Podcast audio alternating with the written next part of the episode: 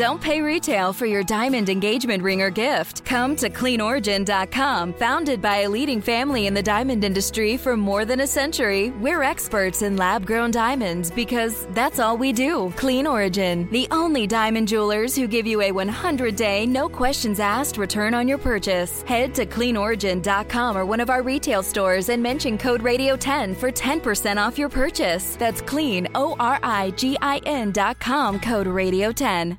Some of you may not be familiar with how this podcast works. It's all just like an exercise in whether I can listen to women one at a time. That's the whole premise. We're almost three years into this. And I don't pick superstars. I'm not talking to Taylor Swift or Beyonce, although I would. I absolutely would. Hey, call me, you know, DM me, be happy to talk to you who I usually talk to are the people who are your friends and neighbors. And there's this great myth that they don't have an amazing story, which they do. And this week's guest absolutely proves that.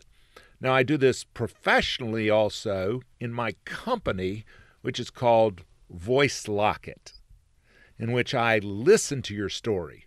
It's the height of presumption to think I can tell your story. That's just arrogant. That's the kind of things reporters do is they tell you what your story is. Especially a man splaining to a woman what her story is. That's just offensive. So if you're interested in voice locket voicelocket.com check us out. If i can help you out with any of that with friends or b2b uh, telling the story of your business just finished one. Very powerful well received the marketing director at this company said she was, quote, ecstatic. Her word, not mine, ecstatic with my work. Um, so check it out, Voice Locket, voicelocket.com. Um, today's guest, my kids, my youngest two, they're not kids. They're 25 and 27. They're over in Durham, North Carolina, with the rest of the hipsters and uh, one is a millennial and one is a G- Gen Z, Gen Z, a Zoomer, uh, and they play volleyball at this like pub, and with sort of pickup teams. Get, get remarkably competitive, and because they're in Durham near Duke, they play volleyball with some really smart people including this week's guest, whose name is Diana Lee. And she told my kids when she heard about the podcast, I'd, I'd do that. I'd do that podcast.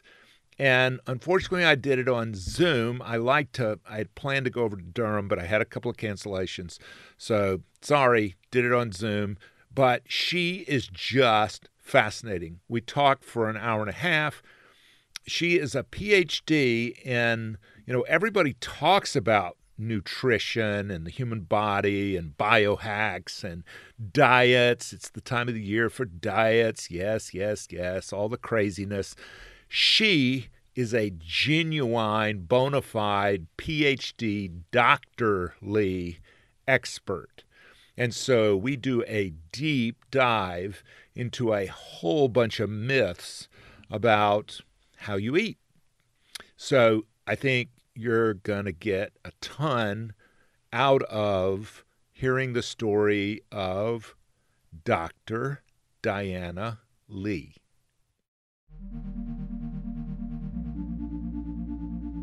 I truly believe that we just need to come at people with kindness and to not let our own frustrations over a certain situation prevent us from being calm ourselves. This is In Her Words a podcast from manlistening.com, featuring one man listening to the stories of real women in their own words. In her words, a conversation worth hearing because every woman deserves to be heard. Hey there, hi there, and welcome to this week's edition of In Her Words, the podcast.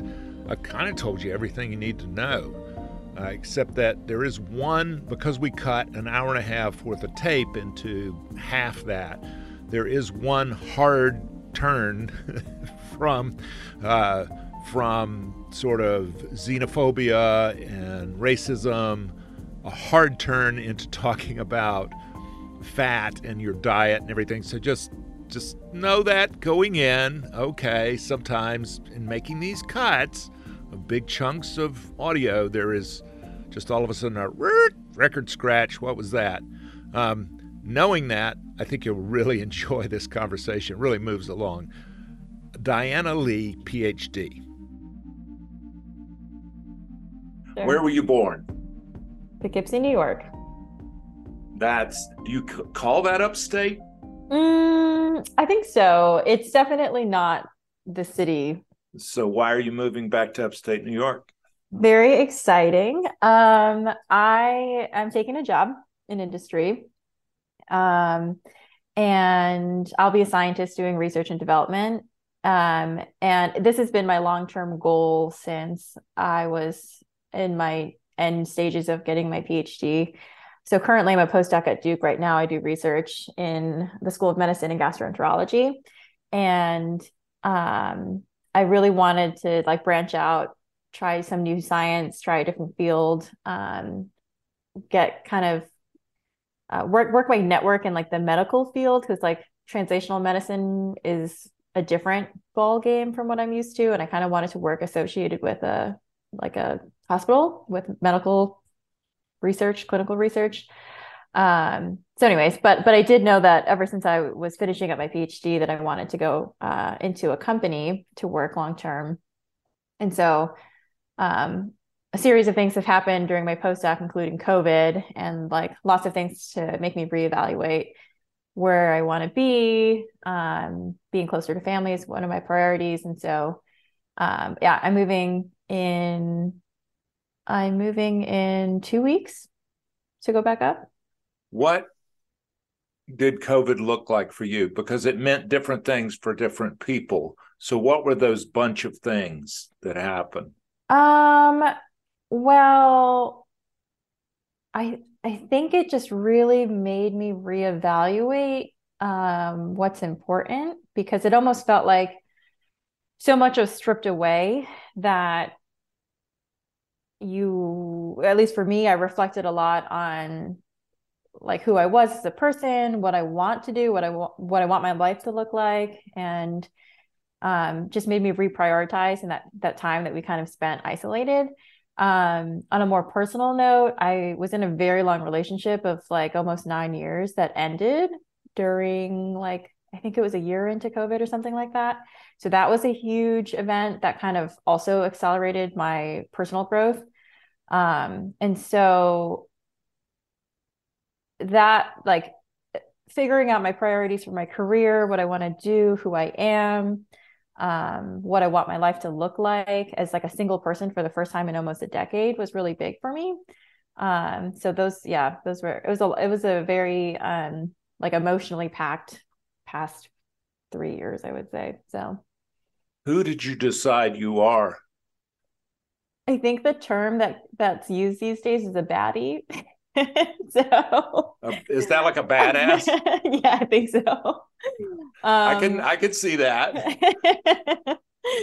um, someone who uh, has a really good head on their shoulders. Um, I think I I doubted myself a lot and was really anxious to try new things, like I mentioned before, and I've kind of gotten over that um and mostly i just have this like renewed thirst for life where you know i just want to experience things i want i want to like live my life instead of like plan my life you know? With a healthy dose of planning as well i'm responsible i'm very responsible. But like you know i just there's all these different things that i feel like i was it wasn't even on my radar to do and i've just like? um, like um playing volleyball and like I for years it was like, you know, I really want to get back into volleyball. I miss it. You know, I used to play in high school and then I took a break when I was doing schooling for like 8 years and um yeah, I think I I I was really nervous to like go out and meet people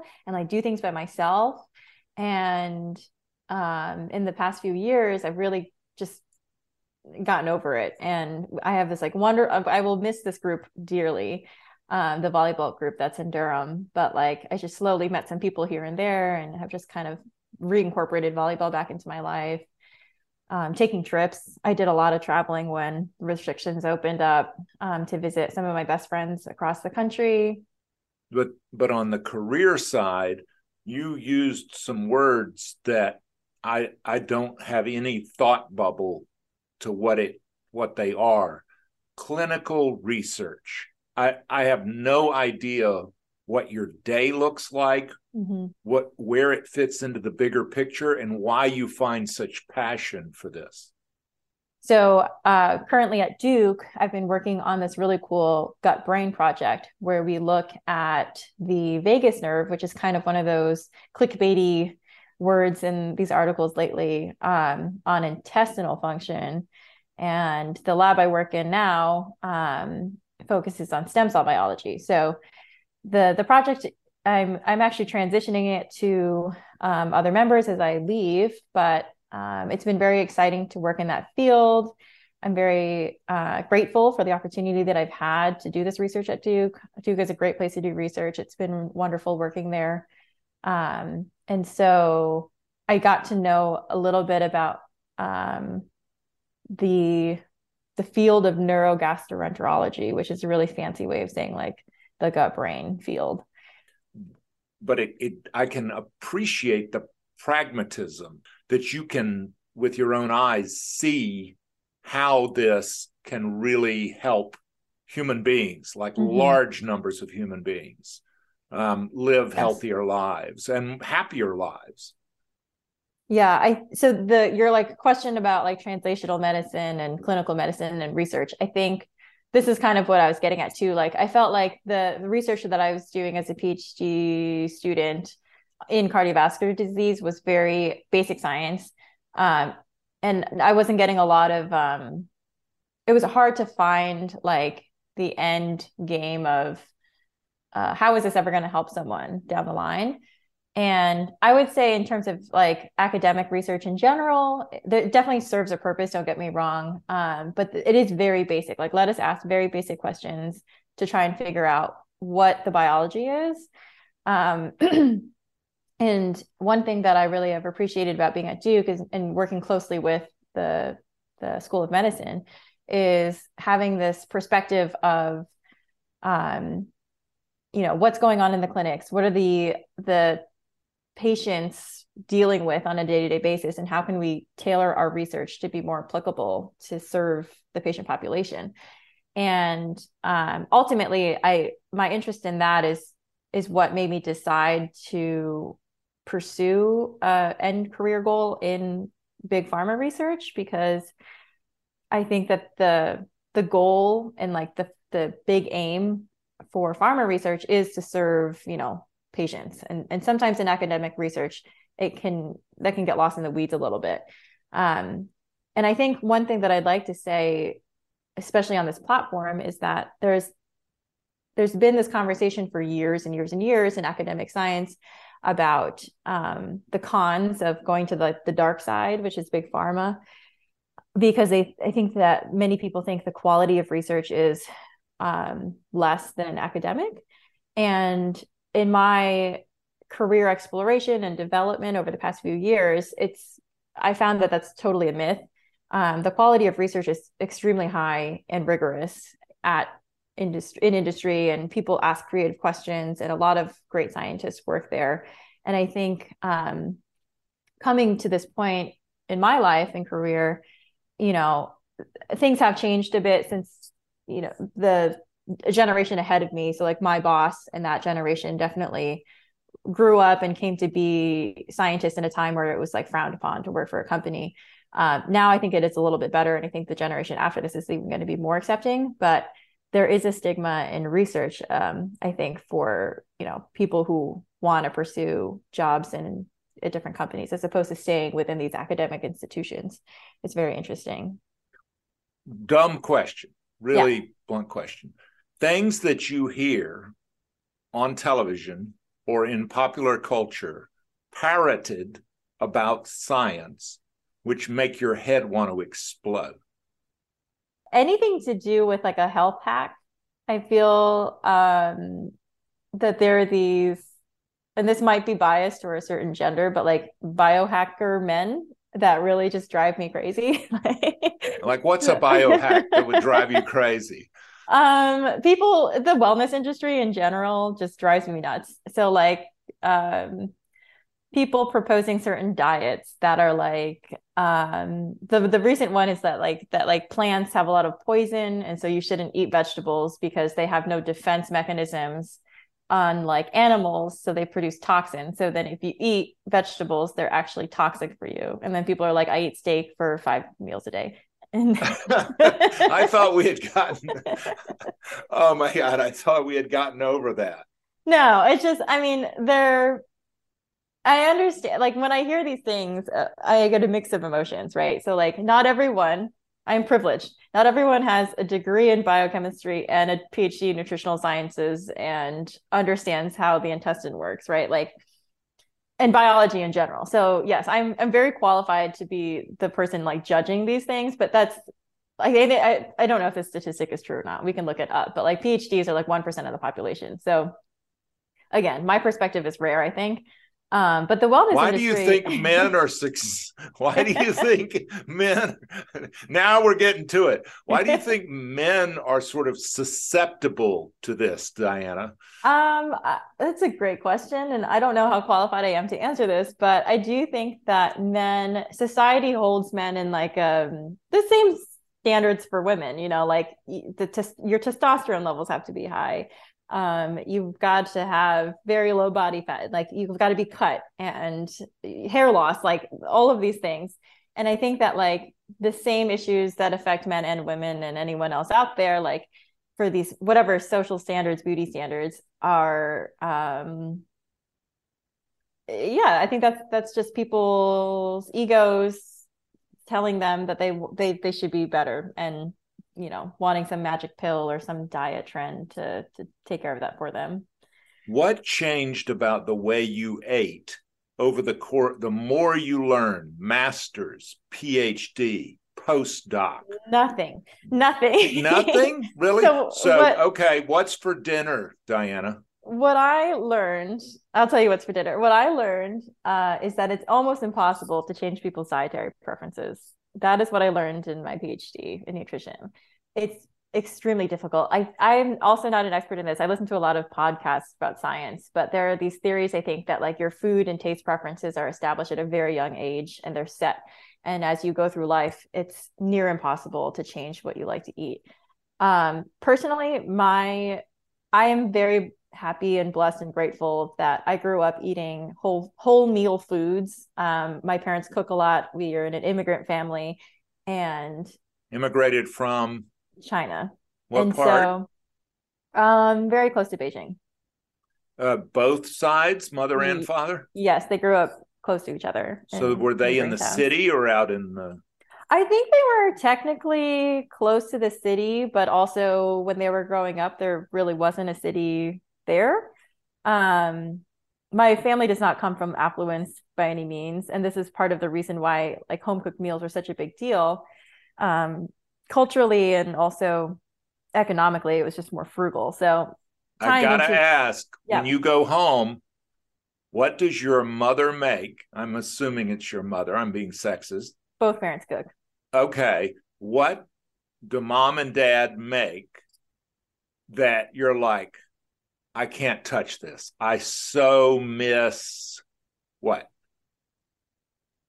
I honestly the simplicity of the meals like any kind of rice with a stir fried vegetable we'll make dumplings i requested that we make um, roasted duck for christmas because i miss that a lot um, but that's like a special item thing um, any kind of noodles if i go home it's usually for some kind of some event because uh, I do live in Durham right now and I lived in Connecticut before this. And like birthdays, it's like noodles, you know, longevity noodles. Um, and what's different about their noodles from what you would get in a restaurant? Um, it's really hard to get authentic Chinese food in the States, I think. And so um, everything is, I think everything is different. It's just the, the taste of it. And also there is a nostalgia part of that. You know, like I grew up eating these foods and it's just never going to taste the same with a, so, a restaurant spin on it. what do they include or how do they prepare it that makes it authentic that makes it very different than a quote unquote chinese restaurant you'd have in the states um maybe just like proportions of uh so like cornstarch is usually used as a thickener to make like sauces and things and kind of give it like a more palatable mouth feel to it. Um, sometimes I, I don't trust like dumpling filling meat. And even at home, my parents usually grind their own meat, and I do the same thing too. I'll buy one piece of like pork shoulder, grind it myself. Um, maybe it's just like quality of ingredients and um, level of salt, I think. Um, and monosodium glutamate is that in MS, MSG is really not that bad for you. Uh, that's a little bit, been a little Hot bit de- take. Hot debunked. take. It's been debunked. Um, but no, my parents don't really cook with MSG. I actually just have some because I cook things that I like to put MSG in things. But no, it's not really at home. Um, I don't what, know. what about the villainizing of certain things, like, well, for that matter, red meat? Um, yeah. Okay. So yeah, to go back to that. So my dietary rules for myself, um, try to try to make your own meals as much as you can. You can control the ingredients and you can cut out a lot of different preservatives and things like that. Um, just whole like whole foods is is how I um would describe my diet. But I also like to tinker around in the kitchen. So that ends up translating to like I brew my own kombucha. I do my own sourdough ferments. and I have my own sourdough bread. So I rarely buy processed bread. Um so I you made- grew your starter, it was gifted to me actually and how long a- have you kept it? This starter was given to me in my second year of grad school, and I've had it since then. Um, I've had it for probably seven years plus now. How do you keep it alive? Um, it's just chilling in my fridge right now, and every few weeks when I remember, I'll feed it. If I'm taking, sometimes I go on hiatus from bread baking. Um, it's really easy to keep alive, and I've given this.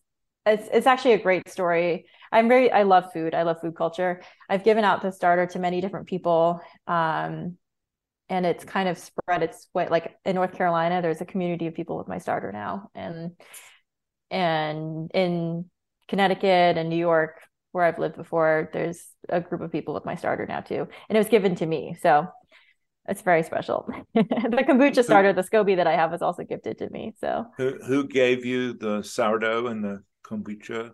The sourdough starter was given to me by my PhD advisor, and it was given to her from her friend. Uh, I think the the lore is that it's like hundreds of years old. It's been kept alive. Um, the kombucha starter was given to me by a family friend, um, and I really only started brewing that uh, once I moved down to North Carolina. I think it's been about maybe two years that I've been brewing my own kombucha. So That makes I've- me feel warm inside yeah, right. because Yeah. it's it's it, a it comes with a story. B it's alive. It's a living being. I know a woman who named her starter. She calls it Fred. And yes, she talks to the starter. And that as you gift it out, it becomes like multiple generations. It's like Mhm. an instant sort of family. You're in the family of this particular living being. Yeah.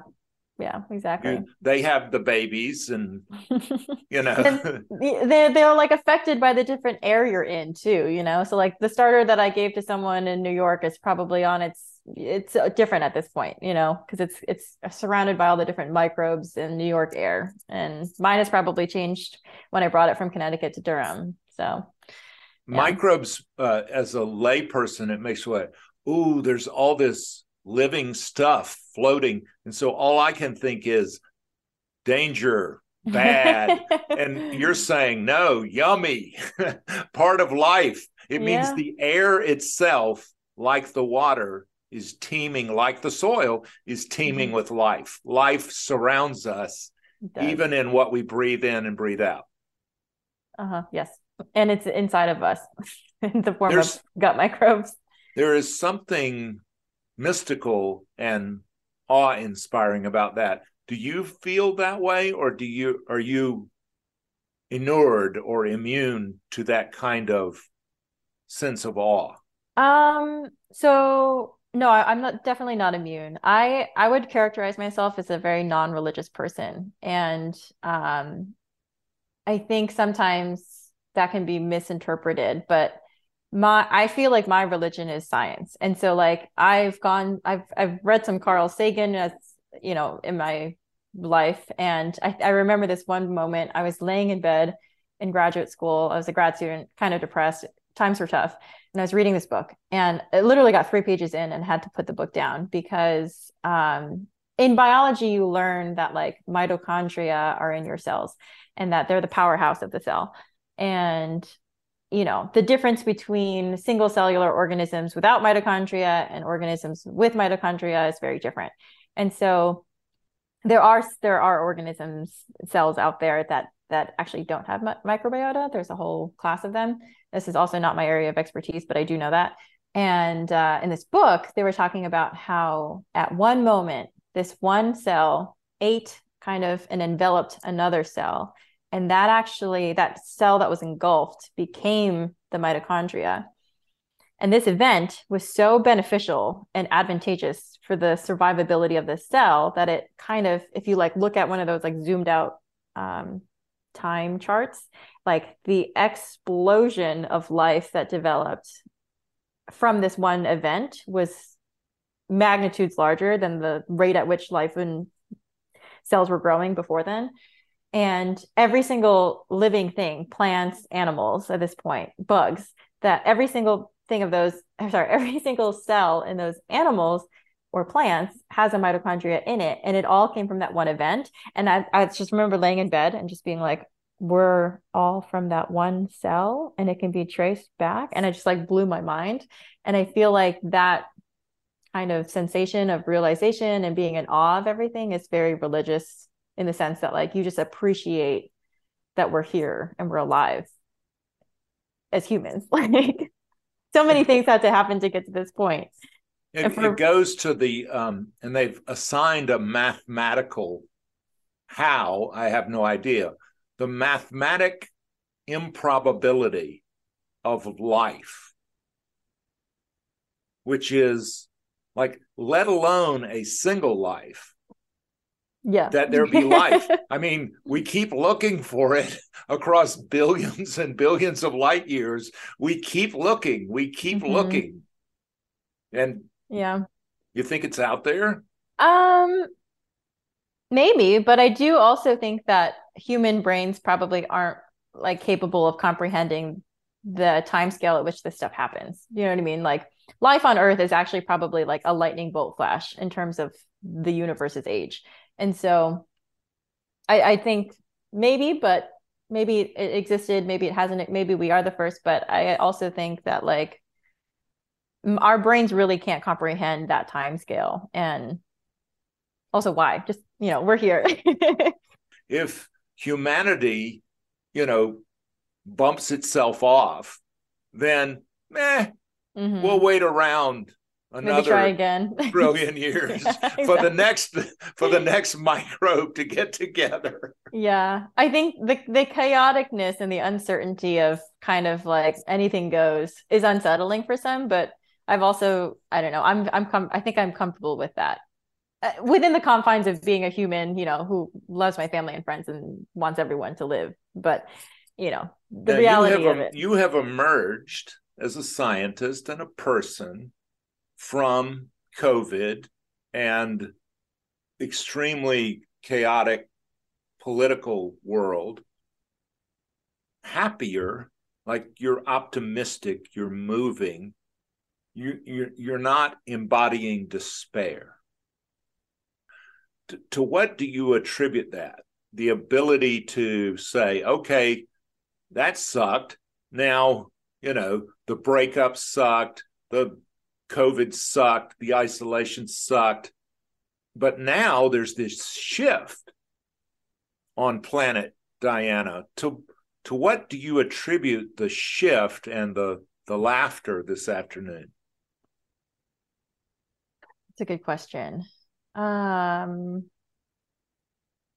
because you could be just sitting stuck there bitching Uh-huh. about things and telling some bartender how everything sucks. Sure. Um, so a few things, I think. Um, I think being in your 20s is a hard time. And I think that you're doing a lot of things for the first time. You generally are pretty naive about how the world works. I'm 29 and my birthday is in August. So I've got the better part of a year left before I turn 30.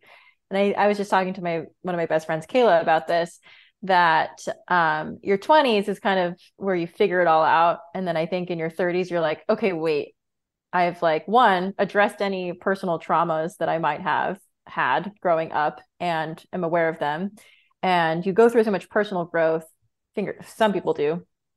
Uh, so that when you enter your 30s, you're kind of like, okay, like this is who I am. And like these are things that I know about myself and I I can put myself first and be my be the best version of myself.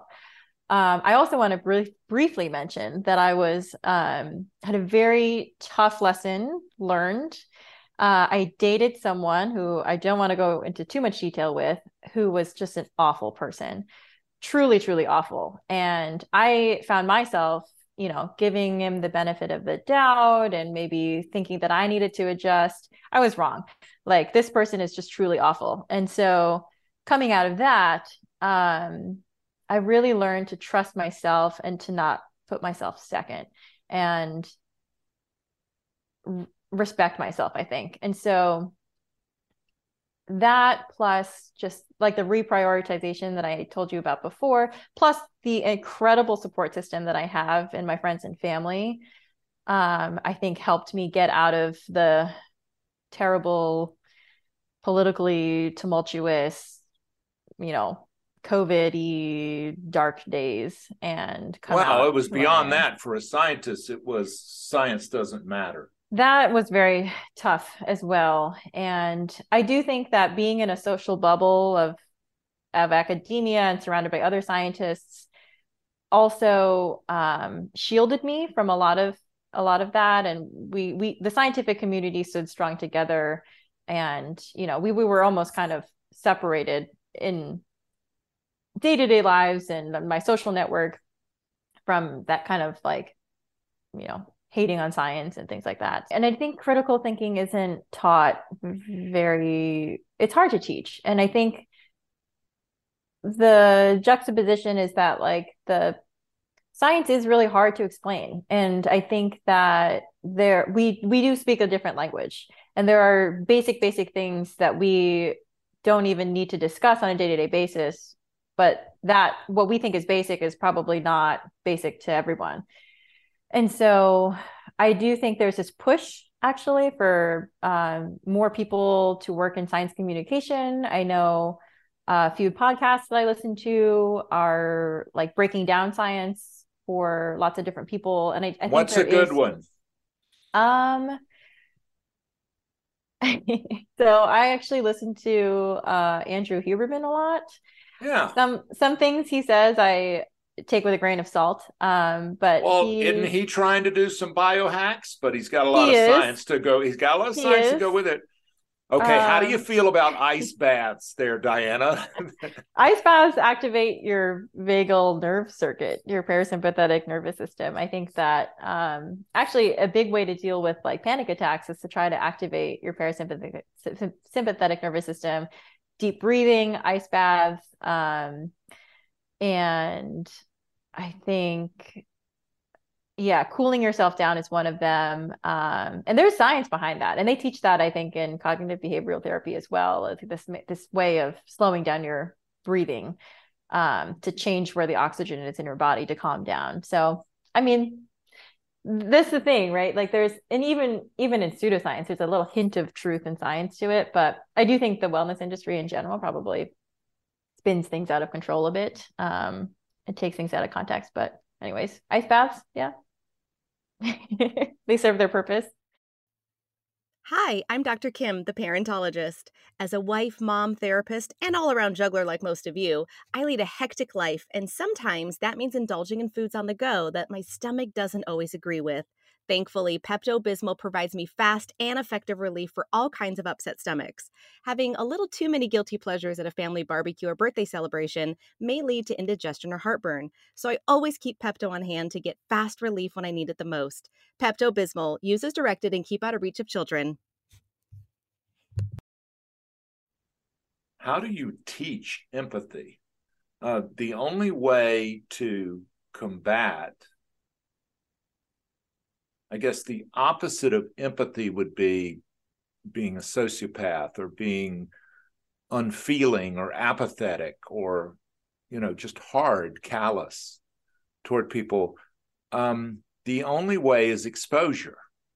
Um, and that is that it's very difficult to hate the person sitting across the table from you. People exist in social bubbles and i think that definitely is detrimental to um, in general, people getting along. I think that um, what the resistance to empathy is probably having some kind of fear or anger towards a group of people that are other. And I think that um, that's a normal human response I think a lot of these things are just natural biological responses. It's kind of the lens I view through the world, or, you know, it, it makes sense if someone's acting out that they're acting out due to some kind of undealt issues in their own lives. Um, and I think that for those people who are in this kind of heightened sense of uh, defensive mode, survival mode, that it's really hard to ask for them to be empathetic. And I think we just have to like lower the the tension in the room maybe. Come at people literally i truly believe that we just need to come at people with kindness and to not let our own frustrations over a certain situation prevent us from being calm ourselves. And like in my position throughout the years i've mentored students and coworkers and things like that and i've had to manage a handful of people up to, this point in my life. And um, I was told once that in the classroom when I was teaching, I had a, a very calming, commanding presence. And I think that like to remain calm and to view things through the lens of, okay, this person is having a reaction, they're upset, but like let's just de-escalate. Like that's number one. And I think once everyone's baseline is brought down, then we can sit down and maybe have a conversation and try to you know again like you said hard to hate the person sitting in front of you. And i think as a country everyone is just up here like escalated um and very upset. So and for good reason. I mean there's a lot of stuff going on but um and i think also for anxiety and fears and depression and things like that. I mean i am also very lucky. I don't have clinically diagnosed anxiety or depression that i know of. And so some things are very much easier for me, but I have many close loved ones who struggle with anxiety and depression and you know, a lot of unmanaged cases as well and I see how hard it is to to struggle. They struggle and you know, emotionally are just very upset a lot and and as their as their friend or family member, I think it's important for me to just try to de-escalate as well and try to go back to you know what's really going on? Is this you know yeah. So I, I try to do my best to to be that friend and family member um, to support people in my life like that. And i've i've had their favor returned to me as well. So it's just really important.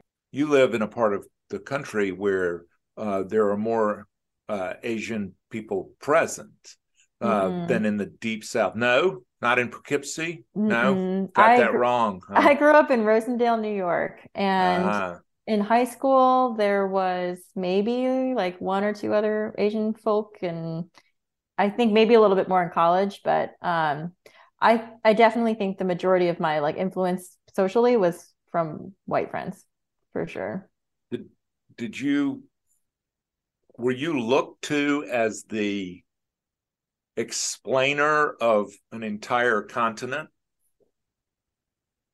no I don't think so. Um, and I would also say that like uh I one of the things that I realized I was lacking in my childhood was like a strong cultural presence outside of my mom and dad. And we lived in like a very rural area where we didn't have a lot of access to like different community centers and things like that. What And did so- they do for a living? Um, my dad spent the majority of his life working in either like food services or janitorial services at SUNY New Paltz. And very long story, including some family drama. My mom is like a wood carving artist and Oh wow. Yep. And she she and my dad tried to do this whole business thing together and it fell apart. And then they argued about it for about 45 years in their marriage or their entire marriage. Um Are they still married? Yes, they are. Do they still um, bring it up? Uh, only until like last year did we kind of try to put a stop to this constant arguing. But um, Chinese people in general, I don't think um, are the most emotionally mature. Let's just put that out there. Um, so that's, a, that's a very broad brush. immigrant Chinese. It's, let me say something. It's a big country, okay, Diana. It's a, it's a big country. culturally culturally conflict is not dealt with in a healthy way in that at least in my family so as far as i've heard. But what i was trying to say is that we didn't have a lot of um, influence i don't think. And part of the reason for me wanting to move back up closer to family is to be like the auntie for my niece and to to be a little bit closer to my family. So we were pretty isolated. Um, so me in terms of my actual knowledge of chinese culture i i actually think it's very limited. And so even if people needed explanations i wouldn't be able to give it to them Some of the comments, even out of the Trump White House in the early days of COVID, were basically blame China. Mhm. Um, did you take that personally? Mm, I definitely did not appreciate the tone of the messaging and well, the tone of the messaging for the entire Trump administration, but also regarding the specific, you know, hating hating on China for blame using China as a scapegoat for COVID. Um, I don't think that I ever felt personally like the victim or target of any kind of hate speech, but my brother who lives in Queens mentioned uh, to me briefly that you know people would say to say stuff to him on the streets and things like that, um, which is tough to hear. Um, but again, I think I live in a very tight social bubble here in Durham and working at Duke that I wasn't necessarily exposed to a lot of that um, when that was going on. But um, no, I, I guess the answer to your question, I didn't take it too personally, but it definitely was upsetting to have that out in the media. America has this vast misunderstanding. I certainly I do of of fat and It is to relate to it. it is very um easy to try to pick a side i think. And i honestly think the science is very complicated. Um the problem is that there are also these uh, the research sometimes in nutrition is backed by industries right? So the dairy industry the beef industry the poultry industry everyone has their own conflict of interest um so that's that makes it tough for sure um to get a clear message then- out Then there's the pure vegans and the vegetarians and the pescatarians and the Mhm. et Mhm. cetera. Yeah. Yeah.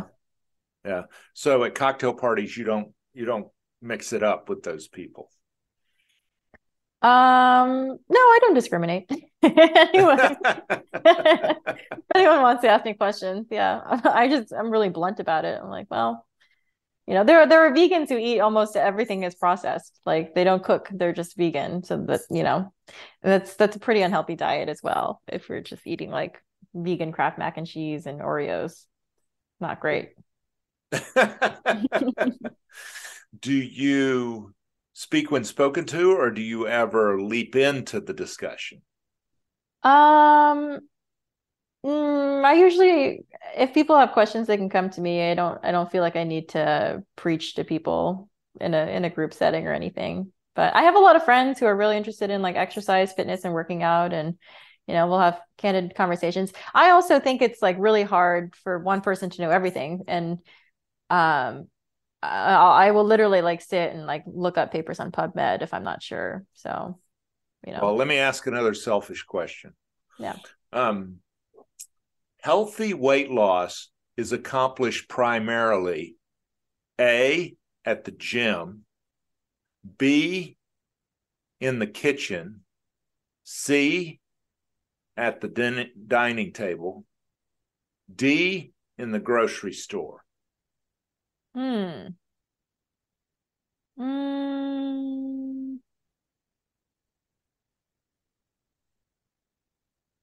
I would say they're all related, but probably actually at the dining table because that's when you're choosing what to eat.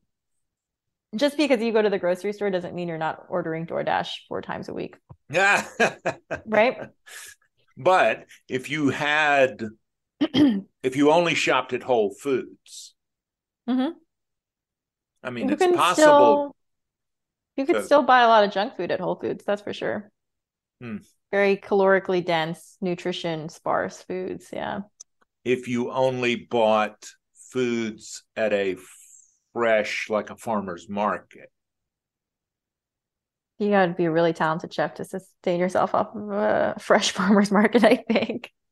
Oh, once upon a time you didn't because they yeah. would have bread in one mm-hmm. Place and yeah. they would have green produce and then they'd also have you could buy a chicken you could buy fish you could buy beef you could buy lamb you could buy mm-hmm. yeah i think i think what i've learned so far is um, energy expenditure is actually not the key. It's probably uh, watching the calories that you do eat and for calor for weight loss it, it is unfortunately going to be caloric restriction. But the interesting thing is that it's not that simple because your body is really i'm learning this from the herman pontzer's book burn. Um, your body is amazing at this feedback loop mechanism and maintaining homeostasis. And so um, it's you if you are eating enough calories you will actually probably feel full more of the most of the time. And and then once you adjust for that like if you know what i mean? Like if you're exercising more you're actually going to eat more and you're actually not you're not going to lose a bunch of weight just by exercising if you do the math. Um, and so healthy weight loss in general i think is probably increasing the quality of your foods and nutrients intake. And then um, if you are at a weight where you can afford to lose a few pounds it's going to be calorie restriction. But yeah. i have i'm only like two-thirds of the way through the book right now so we'll see if my mind changes at the end um, if we got struck by lightning today and the only thing that survived was this recording, what is your legacy? My legacy is is hopefully, you know, the people around me, people who know me, and something that I can, you know, spread on to others by being a potential role model is like I choose to love well and I choose to be my truest and best self. And I hope that everyone else does the same because that's I what's think, important. I think you're there. I think you're getting there. I think you um, made huge strides. my my girl gang and I uh, like to say that we're trending up all the time, you know, and trending, right? Like you can have some some low days as well, but as long as we're always trending up and we're here to support each other, that's what's important. So, right. yeah. Diana, Dr. Lee, thank you for making time. Absolutely.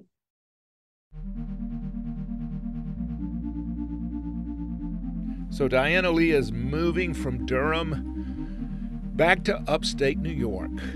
And she sounds very happy about it, even though my kids and their volleyball teammates are going to miss her terribly because she's a wonderful person. Just a wonderful person, a wonderful teammate. Does very well in doing something called setting up the ball, where you just like set it up for somebody else to spike. And uh, so they'll miss her as a teammate, but more than that, they'll miss her as a friend. And I'm delighted she took the time to talk to us. Thank you, Diana. In Her Words is a production of the Queen City Podcast Network in cooperation with Balto Creative Media. Allison Andrews at Andrews Creative, Rachel Clapp Miller, and Roshonda Pratt are developmental producers. Sally Higgins at Higgins and Owens tries to keep us legal. Our music is A Day at the Park by the group Pictures of the Floating World. Your announcer is Catherine Smith. That's me. If you like what you hear, please subscribe and take a moment to rate and review. It really helps others find us. If you love us, go to our Patreon page at patreon.com. Look for Man Listening, one word, no spaces. A small investment makes a big difference in lifting up the voices of women. A huge shout out and thank you to everyone who has supported manlistening.com, In Her Words, the podcast, and now voicelocket.com. Hope you'll stop by and check all of that out. Thanks so very much.